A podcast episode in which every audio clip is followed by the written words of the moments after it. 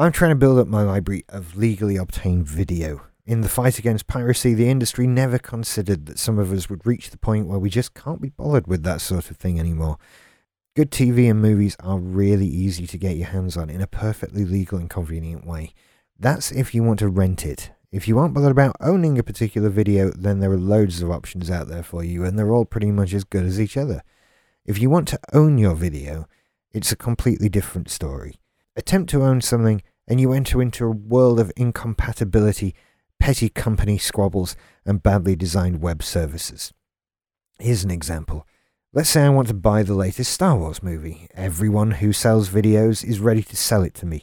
The big three are Apple, Amazon, and Google. Other video store services exist. If I buy the movie from Apple, I can watch it on my computer just like any other video. I can also watch it with the video app on my phone, on my iPad, and the Apple TV.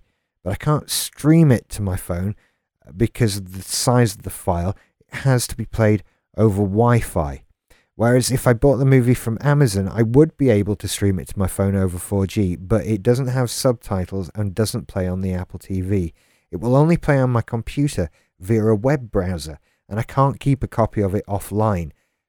Amazon's user interface is also the work of the devil, but at least I can play their content on my TV via the PlayStation 4. At this point, we should note that the Apple TV plays iTunes videos, but not Amazon videos and devices that play Amazon videos generally won't play iTunes videos. Are you with me so far? What about Google Play?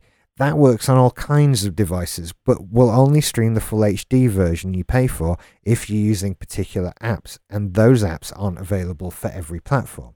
If I want to play a Google movie on my TV, I need a Chromecast because those Google videos don't work on the Apple TV or the PlayStation. Google Play videos also have to be played in a web browser and can't be downloaded. Google Play videos also have to be played in a web browser and can't be downloaded and stored offline unless you use the phone app. And since when was your phone the best place to back up your movie collection? And what if hell suddenly freezes over and I end up with another Android phone?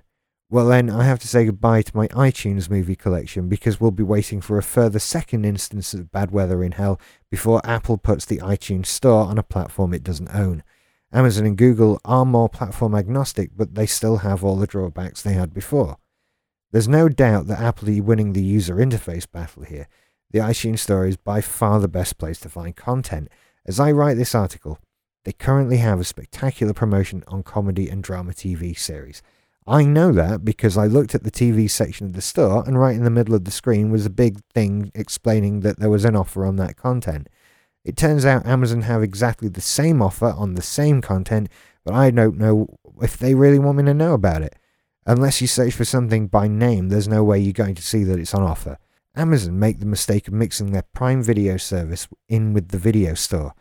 That results in you either being able to not find something because it's hidden by the Prime content or looking for something to watch with your Prime subscription and keep being presented with a video that you're expected to buy. It's 2016 and there isn't a single video service that works on all the screens in an appropriate and satisfying way. They all have their shortcomings, and all you can do is pick the one that annoys you the least. For me, that's iTunes at the moment, but it might be Amazon. This is all a ploy just to get me to buy a TV with more HDMI ports on it.